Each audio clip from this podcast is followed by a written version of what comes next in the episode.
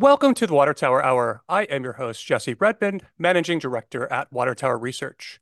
In this episode, we're talking about InMed Pharmaceuticals. InMed is a global leader in the pharmaceutical research, development, manufacturing, and commercialization of rare cannabinoids and cannabinoid analogs. Today, we're focusing on its BayMedica subsidiary, which sells high-purity, rare cannabinoid-based ingredients for the health and wellness sectors.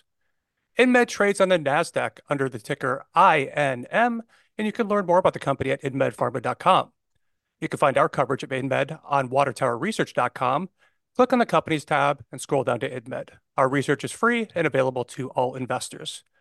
To to discuss the company, I'm joined by Jerry Griffin, VP of Sales and Marketing at BayMedica. Jerry, how are you? I'm doing great, Jesse. Thank you so much for having me.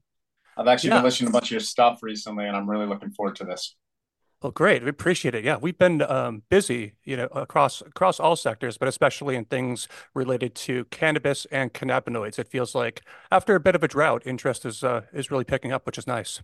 Yeah, love your perspective on everything. Yeah, really looking forward to this. Well, great. I appreciate it. So, Jerry, I talk a lot about cannabis um, in my world, and rare cannabinoids are related to cannabis, but it's a really different, unique space. And I love the applications for the health and health and wellness sectors. You know, one of the reasons I'm in cannabis is because my dad is a chronic pain patient, and he's used whole plant cannabis uh, for relief, but he's really found some excellent results with some of these rare cannabinoids as well, specifically for him. Um, he used CBD to start out with, which I know isn't rare. Then he evolved into CBG and has gotten a lot of relief from that. And honestly, before my dad uh, started using cannabis medically, I didn't know a ton about rare cannabinoids. I heard about CBD, again, which again isn't really rare, but is at least not THC. But maybe you could start out for the for the listeners that aren't as educated, a little bit newer to this cannabinoid space. What is a rare cannabinoid, and why are they so important? Yeah, um, great place to start. And yeah, we've all had our experiences. I actually treated my mother, who uh, passed a little ways back from ALS, but but we treated her with uh, cannabis and cannabinoids uh, through that experience, and it helped a lot. So, you know, we we all have our experience in this space. And we've all kind of seen seen the light, so to speak. But um, cannabinoids are a class of molecules that are made by the human body, and they're also found outside the body, um, primarily, uh, we now know, in the cannabis plant. Now, everyone has heard of major cannabinoids, like you said, like CBD and THC, but um, over 100 different cannabinoids have been discovered. Rare, or sometimes called minor cannabinoids, are those that are not represented in large concentrations in the cannabis plant. But like CBD and THC, uh, research has shown that these rare cannabinoids have very powerful health and wellness value because of how they modulate a system in the human body known as the endocannabinoid system, or uh, ECS for short. Now, most people don't know this, and the scientific community is definitely still learning, but all mammals have an ECS. The ECS is this homeostatic regulatory system um, that has a network of receptors um, that exist in all human cell types. So whether it be cannabinoids your body makes or those introduced from outside the body, cannabinoids modulate the ECS. And because the ECS is so responsible for so many functions in the human body, um, things like uh, sleep, or pain response, or uh, immune response, or inflammatory response, right? Just to name a few. Many believe, um, and I believe correctly, that cannabinoids have therapeutic potential in almost all health and wellness issues that humans experience. And that includes major diseases. And, you know, this isn't a bold, some bold claim. The research supports this, and the scientific community is starting to recognize this. So that's why this class of molecules is so important, you know, why we're so passionate about it, and ostensibly, you know, the definition you asked for. And so, Jerry, when we think about minor cannabinoids, or think about maybe whole plant cannabis, we we have these 100, you know, plus cannabinoids, and together those work as something called the entourage effect. And mm-hmm. what that means is if you blend different cannabinoids together, rather than being one plus one equals two, it's more of a one plus one equals three type mm-hmm. effect. Uh, and there's a real benefit to mixing these together. But when you do that, if you consume, let's just say you go buy wedding cake at the dispensary, you'll have a whole bunch of cannabinoids, but it's mainly going to be THC with a bit of CBD. And the dominant effect there is still going to be the euphoric, more THC effect, which will be guided by terpenes and other cannabinoids, but you're still going to get quote unquote high. In the rare in the rare cannabinoid space, it's I mean there may be things that do produce you know psychoactive effects, but broadly, Jerry, the way that I see it is you can get a lot of medicinal benefit, and it works really well for somebody that's maybe not looking for that you know side effect you know quote side effect of getting high. You know, that's exactly right. Um, you know, a lot of these cannabinoids, and specifically the ones that BayMedica makes, are, are not intoxicating, Yep. right? Um, they just have what we view as health and wellness potential, um, mass market potential as a result of their health and wellness potential. And um, yeah, they, they, they, they serve a critical role uh, in the marketplace outside of, you know, you know, what we would call recreational or adult use cannabinoids. And they can give you such a range of feelings too, right? I mean, two two that I've learned about through um, people, you know, looking for different different types of relief from conditions. Or you have something like CBN, which we're seeing used more and more in effects-based things. For example, I Mm-hmm. think I, I I think in the gummy space or the edible space, that's huge. And I know people that have gotten a lot of uh, a lot a lot of you know great results from using C CBN at night. So that's one that's going to give you more of that um, you know sleepy type feeling. On the other side, Jerry, I've been hearing a ton about THCV, Mm-hmm. and that has almost the opposite effect. I'm excited to try it. Um, um, could- actually ordered some not too long ago, and um, I'm going to see what the effect is like. But that's supposed to be A, on the more uplifting side, and B, gives it also has an appetite suppressant effect, which is super interesting to me because one of the things that's uh, uh, people that have used cannabis might know is something called the munchies, right, Jerry? Where you eat Mm-hmm. cannabis and you get high because it's an appetite yeah, appetite yeah, appetite stimulant, and that's really yeah, helpful for some people that are sick, right, and want you know need help stimulating their appetite. Great for cancer patients, yeah, for example.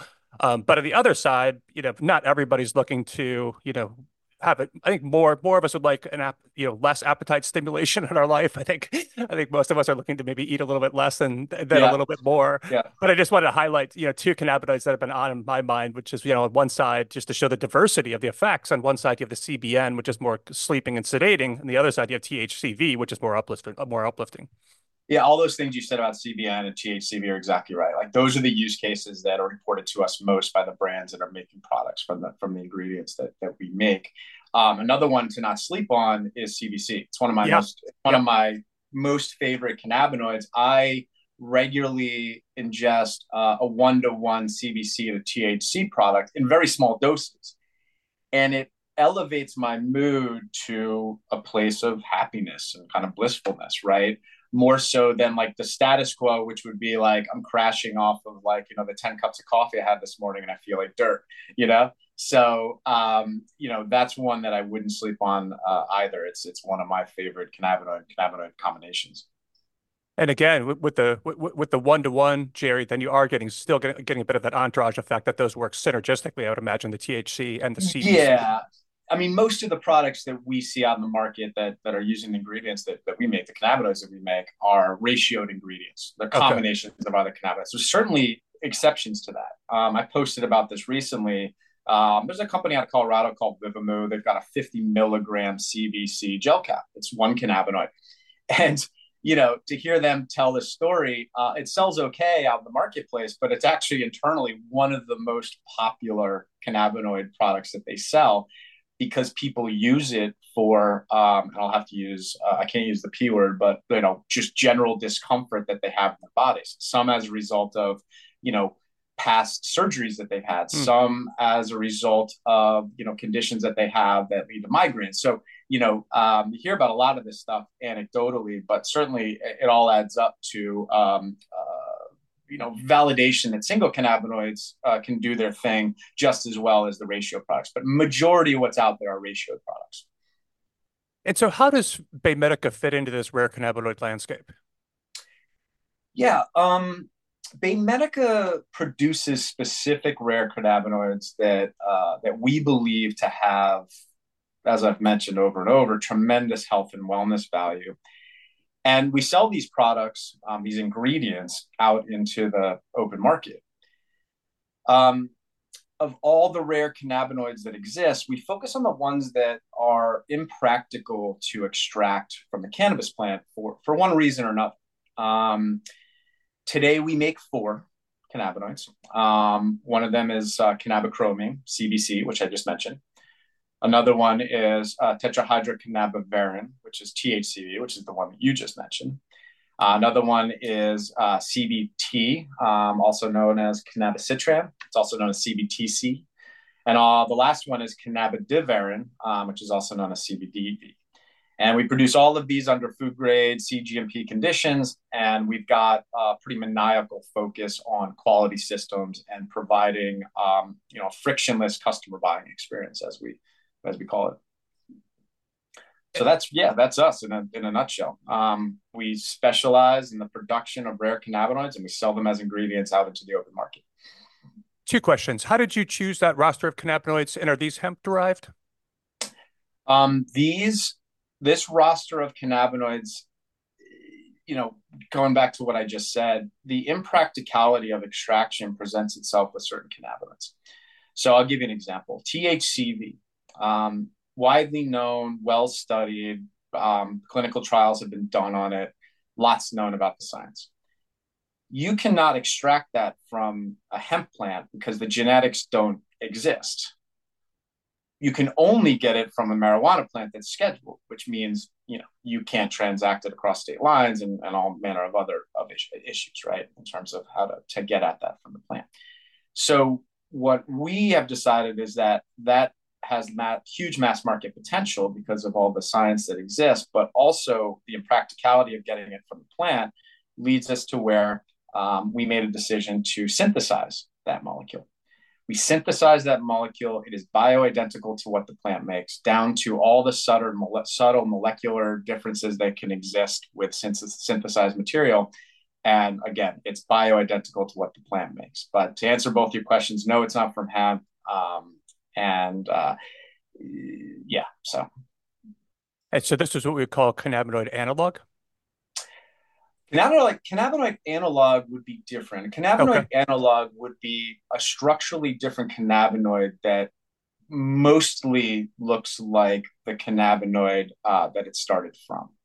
Um, so, for example, using THCV again as an example, THC has these carbons on its side chain, and maybe that you you add a at the molecular level, maybe you add an extra carbon side chain to increase its binding affinity um, or somehow affect its efficacy in a positive, favorable way in a pharmaceutical setting.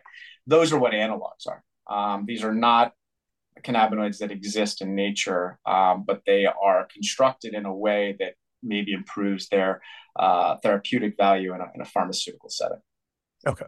These are cannabinoids that the plant makes you would not know the difference between them. The body would not know the difference between them. We just happen to synthesize them outside the plant for, for the reasons I mentioned earlier. Okay. And so, Jerry, when I think back to a few years ago, my dad started using um, more sophisticated medical cannabis back in about 2016. And when I first got introduced to some of these minor cannabinoids, even CBD back then, which I know isn't minor, but um, it was really expensive. And back then, it was expensive for consumers to get it directly. And it's also been ex- expensive and sometimes really not even feasible to add rare cannabinoid products, um, you know, to make to make more formulated CPG type things. That's changed a lot over the past few years, and I know it's really changed with yeah. Medica, partially because of this innovative manufacturing process you have. Can you walk us a little bit about costs have changed and what is so unique about your manufacturing process? Yeah, um, let me like I guess you know. First of all, that's exactly right. Um, you know, because of companies like BayMedica and, and, and our peers in the industry, um, these rare uh, but but difficult to extract multifunctional molecules are now available uh, in abundance um, at a price point that has allowed for innovation uh, and product development, and then ultimately market adoption. Um, in the past, you know something called cost and use which is which is you know the cost of an ingredient as it relates to uh, the amount needed in a recipe. You know high cost and use resulted in products that just could not be sold at retail at least in like any kind of meaningful volume. You know the retail price was just just way way way too high. Um, now for us um, there's definitely you know how we got here you know there's definitely know-how right that we've built up over over many years and there's definitely ip um, and and some other kind of secret sauces in our you know processes but really it's our people who have had the biggest impact on on on, on that you know on, on influencing that you know getting to these cost and use levels to where adoption can occur I think right now we have like seven PhDs on staff. We have an MD. Um, these folks have had the necessary schooling in chemistry and synthetic biology, um, plus the practical, you know, real world experience uh, to synthesize these nature identical, these bioidentical versions of these cannabinoids. And then, oh, by the way, scale that, you know, production. Um, and then eventually, you know, once you've done that, improve the overall economics uh, to where, you know, we can now pass this through to the brand and ultimately the consumer, and now everybody has access. So, you know, um, I would stop there, but if you want me to give a like a deeper sense of kind of our roster of people, I'd be happy to do that because I think that tells kind of us, you know, that that that would be helpful to the story. But I, you know, I don't yeah. want to be belabor this. No, I think it's a great point. Please, uh, please do. Yeah. So you know, just to give you a sense, um, our current chemistry manufacturing controls team, um, or or CMC for short. Um, this includes people with experiences at places like Pfizer, you know, where they worked on um, large scale production of active pharmaceutical ingredients or APIs, as kind of they're known um, out in the world. They also worked on nutraceuticals for companies like this and vitamins. Um, we worked with somebody, we work with someone today who worked on Centrum Silver, if you know that vitamin. yeah, I right? do. Yeah. Um, so, so they've done this before. Um, and again, they're very good at improving um, the economics of these manufacturing process and making it possible for brands to now incorporate rare cannabinoids into products where, you know, previously the unit cost was prohibitive. And they do all of this, you know, I can't emphasize this enough, without cutting corners on quality systems and, and, and safety guidelines, you know, which is a huge differentiator. I think there, you know, there's a, there's a lot of you know um, people that maybe aren't measuring up uh, out in the market today. And so the whole space is expanding. Are you seeing any particular trends within the rare cannabinoid space? Any specific cannabinoids that are performing well, and you think will continue to do so throughout 24? Yeah, definitely. Um, ratioed products with rare cannabinoids is definitely trending. Um, and an example of this would be, you know, what we kind of talked about earlier, um, like a 40 milligrams of CBD to 20 milligrams of CBC um, in, say, a tablet or a gummy. Um, we'd call that a two to one, right? Ratio. Um, we call it a two to one product, right? And generally, and you know, internally, kind of everybody knows what you're talking about. And these products are designed to provide a specific a specific effect or to address a specific uh, need state. Um, so by need state, I mean like mental focus or physical energy, sleep. Um, you know, in the case of the two to one, um, this target, this product would target um, the P word, um, which probably I could say out loud because um, one of our distribution partners has actually backed up that assertion with human trial data. So, uh, in any event, that product would would target pain um, one of my products, as I meant, one of my favorite products, as I mentioned earlier, is that one-to-one CBC to TC. So these are the kinds of products uh, that are trending. Now, every major player in the space has their product development people working on this uh, in some some form or other, or, or some to some degree or other. You know, many have launched products uh, both in the regulated cannabis space, you know, the dispensary channels, uh, as well as uh, the farm bill compliant markets. You know, the hemp mm-hmm. direct to consumer markets. You know, smoke shop channels um, if they're smart, right? And you know, we we know this because uh, our distribution partners talk to these companies regularly, and we do too, right? Um, but you know, I'm a, I'm a data driven guy, so you know, if we have the time, I've got some pretty compelling data that that illustrates, you know, why your audience should be paying close attention to this. Um, but again, I don't want to, you know, run us over here. No, I'd love to. I'd love to hear it. Um, okay, cool. Um, so this is some data from Headset, if you're familiar with them. They're a, they're a cannabis business intelligence company. Yep. Right. And, you know, for starters, uh, minor cannabinoid sales have grown from 1.7 million in 2019 to 391 million in 2023. Right. Wait, so, you know, say that, say that, say that one more time. 1.7 million in 2019 to 391 oh my million goodness. I had no idea. Yeah. So, you know, hyper growth by anybody's standards, right? And, you know, in terms of market share for minor cannabinoid products, you're talking about growth uh, from under 1% in 2019 to 21% market share in 2023, right? So, you know, and if you want to like even drill down deeper, and you know, we focus, of course, on products that we make. You know, CBC cannabichromene is up almost a thousand percent from 2022 to 2023. Hmm. Um, now, mind you, I'll, I'll, put the caveat in here that this is all finished product, right? So, like, don't try to tie this to like you know our our revenue or or our you know our, but like you know ultimately our ingredients are going into these products, but these revenue numbers are are tied to um, to finished product. Um, THCV, which is another product that we make, is up 140 percent year over year, um, and that may sound like modest growth compared to all these kind of crazy numbers that I just threw out there, but really THCV has been stifled by the thing that you brought up earlier, right? It's these high prices. Um, but we expect that the brands uh, are going to start swinging big with THCV now that we've been able to uh, drive pricing down. Um, and kind of in the spirit of like you know disclaimers and caveats, I do want to add uh, actually a fairly favorable disclaimer to all this. Um, this is dispensary point of sales data, right? It only includes the regulated cannabis industry.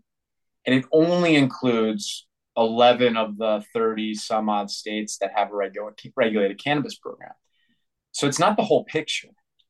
There's a lot of rare cannabinoid products being developed and sold in the Farm Bill compliant segment of the market, and those aren't captured. Hmm. In fact, they're not able to be captured. And then on top of that, right, Headset's only going to grab products that claim rare cannabinoids like CBC or THCV on the front of the label, right? It's like, right, it's, it's in the SKU name. But there's a whole opaque market um, that we really can't account for where our ingredients are simply part of a formulation because they add value to that formulation. They're not the hero ingredient, um, and thus they're not captured in the data. So, and if you wanted an example of something like that, I'd be happy to share. But yeah, I mean, um, it's crazy um, how fast this is growing, and and rightfully so. I mean, you know, you've been paying attention to this since you know uh, 2016 or so, um, and I've been paying attention to this since I was 15, and you know, found cannabis 30 some odd years ago, right? Um, the science supports this, and it makes all the sense in the world. Sometimes I wonder how big this market could ultimately get because what we're just starting to see on my side is seeing some of the public operators starting to see rare cannabinoids as a diversifying revenue source. Mm-hmm. An example of that is I'm we're starting to work with a single state operator, and they have uh, you know normal plant touching cannabis operations with things like you know dispensaries and cultivation and extraction, mm-hmm. and they're looking at products like a THCV, for example, and different different different formulated products as a diversifying revenue source that has the benefit of being able to ship to be, to be shipped nationally, which is a huge you know, differentiator from the you know mm-hmm from uh, you know THC products, which you know are you know where interstate commerce isn't allowed. So I wonder, you know, if we're going to see a bigger opportunity here as some of the public operators, you, you especially think about the big ones, your Curaleafs, your Veranos, your GTIs, you know, your Trulieves in Florida. You know, Florida seems like it could be a massive market for these types of rare cannabinoids because people down there do have a lot of the conditions that might be mm-hmm. you know helped by this. I think I think seniors are a natural market for this, and Florida has a ton of seniors, and Florida has a pretty thriving mm-hmm. med- medical cannabis market. So talk to me a little bit, Jerry, about how you see this market growing, and do you see more of the bigger MSOs getting involved in these types of products? Yeah, look, Jesse, you just nailed it. Um, you know, the multi-state operators have been kind of relegated to you know the state-by-state model, right? Um, and you know, they all have aspirations to open up new markets and you know ultimately you know be you know governed under some sort of national you know federal legalization right? And they want to build towards that. And here's their opportunity, right? They have the ability now because you know these cannabinoids are now accessible to build products that they can push out into the national market. Sure, they can certainly sell them under the you know uh, inside the dispensaries within the state, right? The states, but they can also push these out nationally and sell them, you know, um, where you know whether it be D2C or or wherever else, um, you know, people would pick up these products. So it's a way to build their brand. It's a way to extend their reach. It's a way to create new revenue streams. It's a way to touch new customers. And again, it makes all the sense in the world given who they are and you know kind of the advent of this availability of these cannabinoids in in, in, in abundance. And do you have any thoughts about like the slope of the growth curve for this industry? Do you think it, continues in a very linear manner? Do you see it spiking and then reaching some sort of maturity or saturation? Just curious how you see this maybe playing out over the longer term. I mean, I want to be measured in how I answer that. I mean, there's a lot of factors, right? Yeah. So you know, it, it's difficult to answer um, without really spending a lot of time like, well, if this, then that, if this, then that, right? Um, but my belief is that cannabinoids, you know, the ones that we call, you know, air quotes rare today, they'll be in every medicine cabinet. They'll be in every purse. They'll be in every pantry, uh, you know, in the not too distant future. And and if you look at some of the the leading research uh, and the addressable markets for for those need states that that some of these rare cannabinoids address, the opportunity is massive. I'll just give you like one example. Um, the, the weight management industry is a $140 billion industry. One of the cannabinoids we make, we touched on this earlier, at, you know, kind of through the lens of the munchies, but really, you know, uh, if you want to just look at it as appetite suppression, right? THCV has been studied extensively for appetite suppression. So you can see the opportunity there, right? Um, and this is just one of many, many use cases for these multifunctional molecules. So, you know, short answer to your question is like I see the growth core, being the growth curve being very very steep and extending out um, as regulation loosens up and loosens up and loosens up, and we start to see kind of more um, ability for brands to uh, you know um, uh, go out in the world and not be confined to some sort of state model or what have you. Yeah, Merida Capital does a bunch of investing in the cannabis space, and Mitch oh, yeah. over there, yeah, yeah, Mitch over there talks about normalization. And when he talks about normalization, he says, "I'll know where I'll, I'll know we're there when you go into you know CVS or whatever your local drugstore is, and you see things like Tylenol and Advil with different cannabinoids mixed in with them." Mm-hmm. Yeah, he's exactly right. Yeah, he's exactly right. How else do you see um, on the wellness side these cannabinoids being adopted into consumer brands? Um, I mean, you can find these products in a number of form factors today, right? Whether it be you know edibles or tablets or vapes, um, you know, and and and what I'm talking about now is like really in the regulated cannabis space, right? The dispensaries. You know, you got brands like Wyld that, that everybody seems to know, and and you've got brands like Green Thumbs Industries and their Credibles brand that have you know these ratio products uh, today. Um, you can also get them D2C from a number of hemp health and wellness companies like Vivimu uh, is an example of one, or the Rare Cannabinoid Company is another one. Um, if you think like Mitch in this kind of larger consumer packaged goods, you know, world, right? You know, the multinationals, you know, the multinational CPG companies like the Procter and Gambles and the and the Unilevers, um, they're going to pile in. Um, it likely is not going to be in the non, you know, it's likely going to be in the non THC areas of the market. Um, and and this will happen when the FDA gets their act together on how to properly regulate cannabinoids. Um, but it's complicated. It may take a little time, um, but it'll happen. And once they jump in, the scale of rare cannabinoid consumption will be multiples of what it is today. And you know, companies like us stand to gain, of course, by helping those companies fortify their supply chains. Um, but then all the early adopter brands uh, become acquisition targets as well, right? So you know, um, it's available today. It's limited by you know regulation. It's limited by you know scale in terms of you know um, the the inability of these kind of CPGs to jump in. But that all is just short term kind of headwinds. Um, you know, all that stuff will get out of the way uh, sooner than later. And so, what specifically, Jerry, do you think it's going to take for CPG to go from looking at the space to really participating in it? Regulatory clarity. you know, you know, right, pe- right now, the people that participate uh, in this are dealing with, among other things, a clear lack of a regulatory framework that governs how they build their businesses. And you can make that argument for the THC side. You can make that argument for people that are just, you know, doing non-intoxicating health and wellness, you know, non-THC cannabinoid products. I mean, the, the FDA hasn't even classified cannabinoids yet as you know OTCs or uh, you know nutraceuticals. Um, and you know these big CPG companies, they're just not equipped um, or nimble enough, uh, or or you know have the risk tolerance to navigate all that murkiness.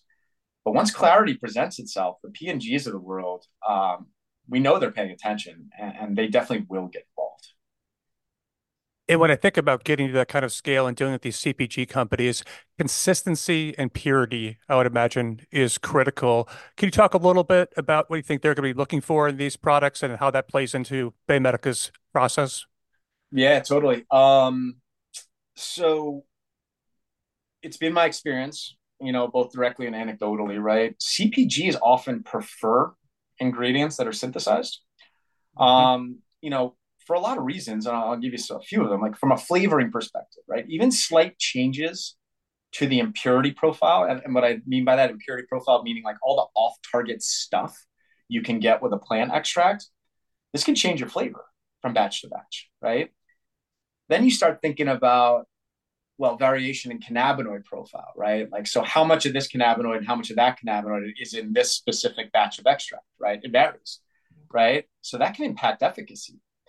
Um, and then when you start dealing with like cannabinoids, right, and this is probably any you know any type of um, molecule that's synthesized, subtle changes at the molecular level can impact efficacy. Um, and you know what we do at BayMedica, among other things, in terms of our quality systems, is we confirm that the cannabinoids we make are bioidentical to what the plant makes, and identical from you know from batch to batch.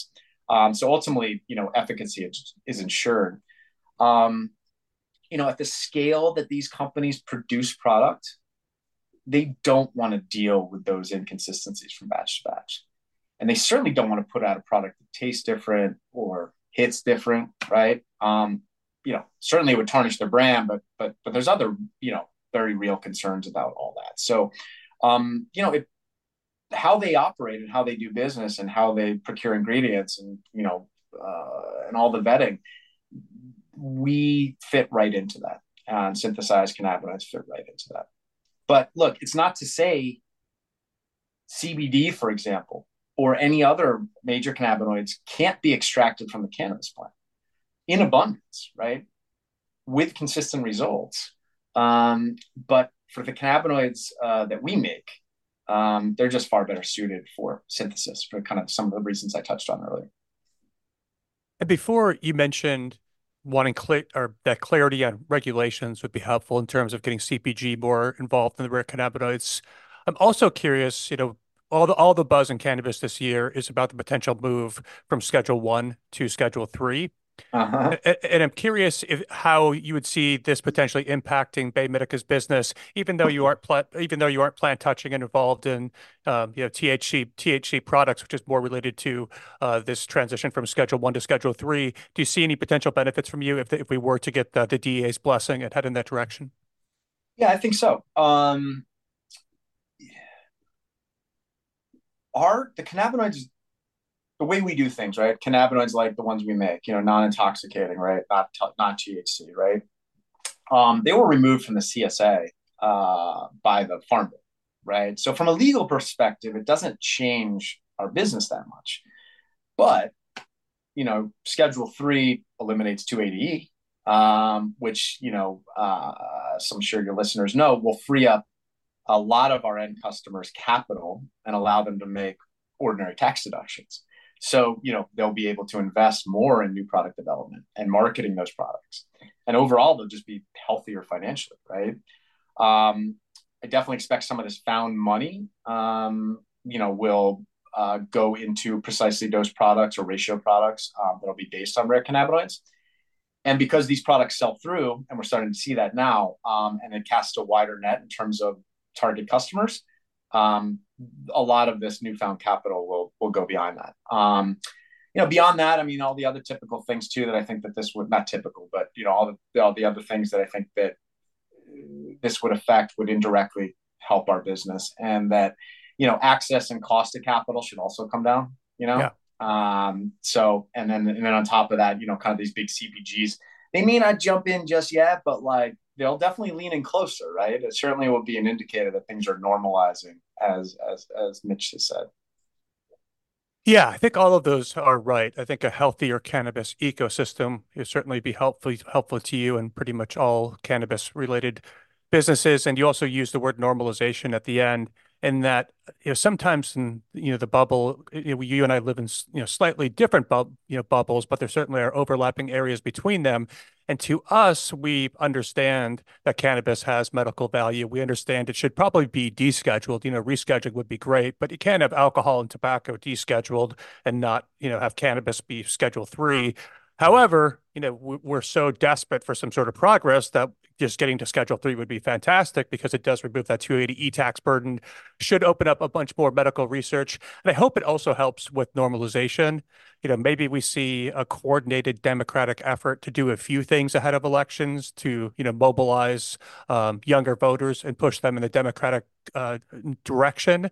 And you know, it would be great if cannabis were finally, you know, used as a pawn in that regard you know, I'm exhausted with politics, Jerry, but if they want to use politics to help cannabis, you know, I'm ready for that at any point in time. So maybe yeah. the schedule one to schedule three. And if we can get, you know, any other political progress, whether it's more pardons, whether it's a Garland memo, but just cannabis more in the press, I think, and, you know, potentially moving to schedule three hopefully helps push that normalization as well. Because I think with a lot of seniors, there's people like my dad who have a real, you know, chronic pain problem. And he's so, des- a, a, my dad's pretty open minded and B, he's so desperate for pain relief that he'll try anything. But how many millions of people out there are suffering with different ailments that A, don't understand that cannabinoids could help them, but B, also don't understand the medical use and that we're not talking about just getting high with pot. Yeah, I mean, I you know I touched on it right at the outset of this the interview. Um, it took me so long to get my mom over the hump, you know, for all the reasons that you just laid out. Um, but when I got her there, um, she, you know, saw the light and was better off for it. And uh, yeah, um, so there needs to be normalization. There needs to be um, the stereotypes need to be trashed. You know. Um, and all of this legislation move in that direction. And the Democrats, you know, um, popping off about it during an election cycle and maybe coordinating and doing some things. If they're smart, they will, because it will mobilize people. All of that collectively will lead us to a place where more people will want to access these products for the myriad of ways that they can be helped by them. And so many exciting things going on in the space this year. But maybe you can leave us, uh, Jerry, just with one final question here. What are you looking forward to most in 2024?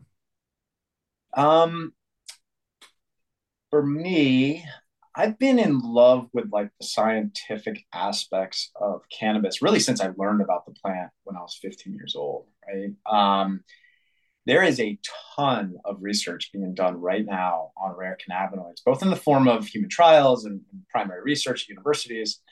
And all of that um, helps uh, to inform, uh, to validate um, the things that make me and, and the people at BayMedica um, and others in the space, everybody else in the industry that are working on this, so passionate about the work we do. So, so that's really what I'm the most excited about. Just more data, more validation you know um, and more things to inform how to you know navigate um, uh, or, or, or to to to build our business.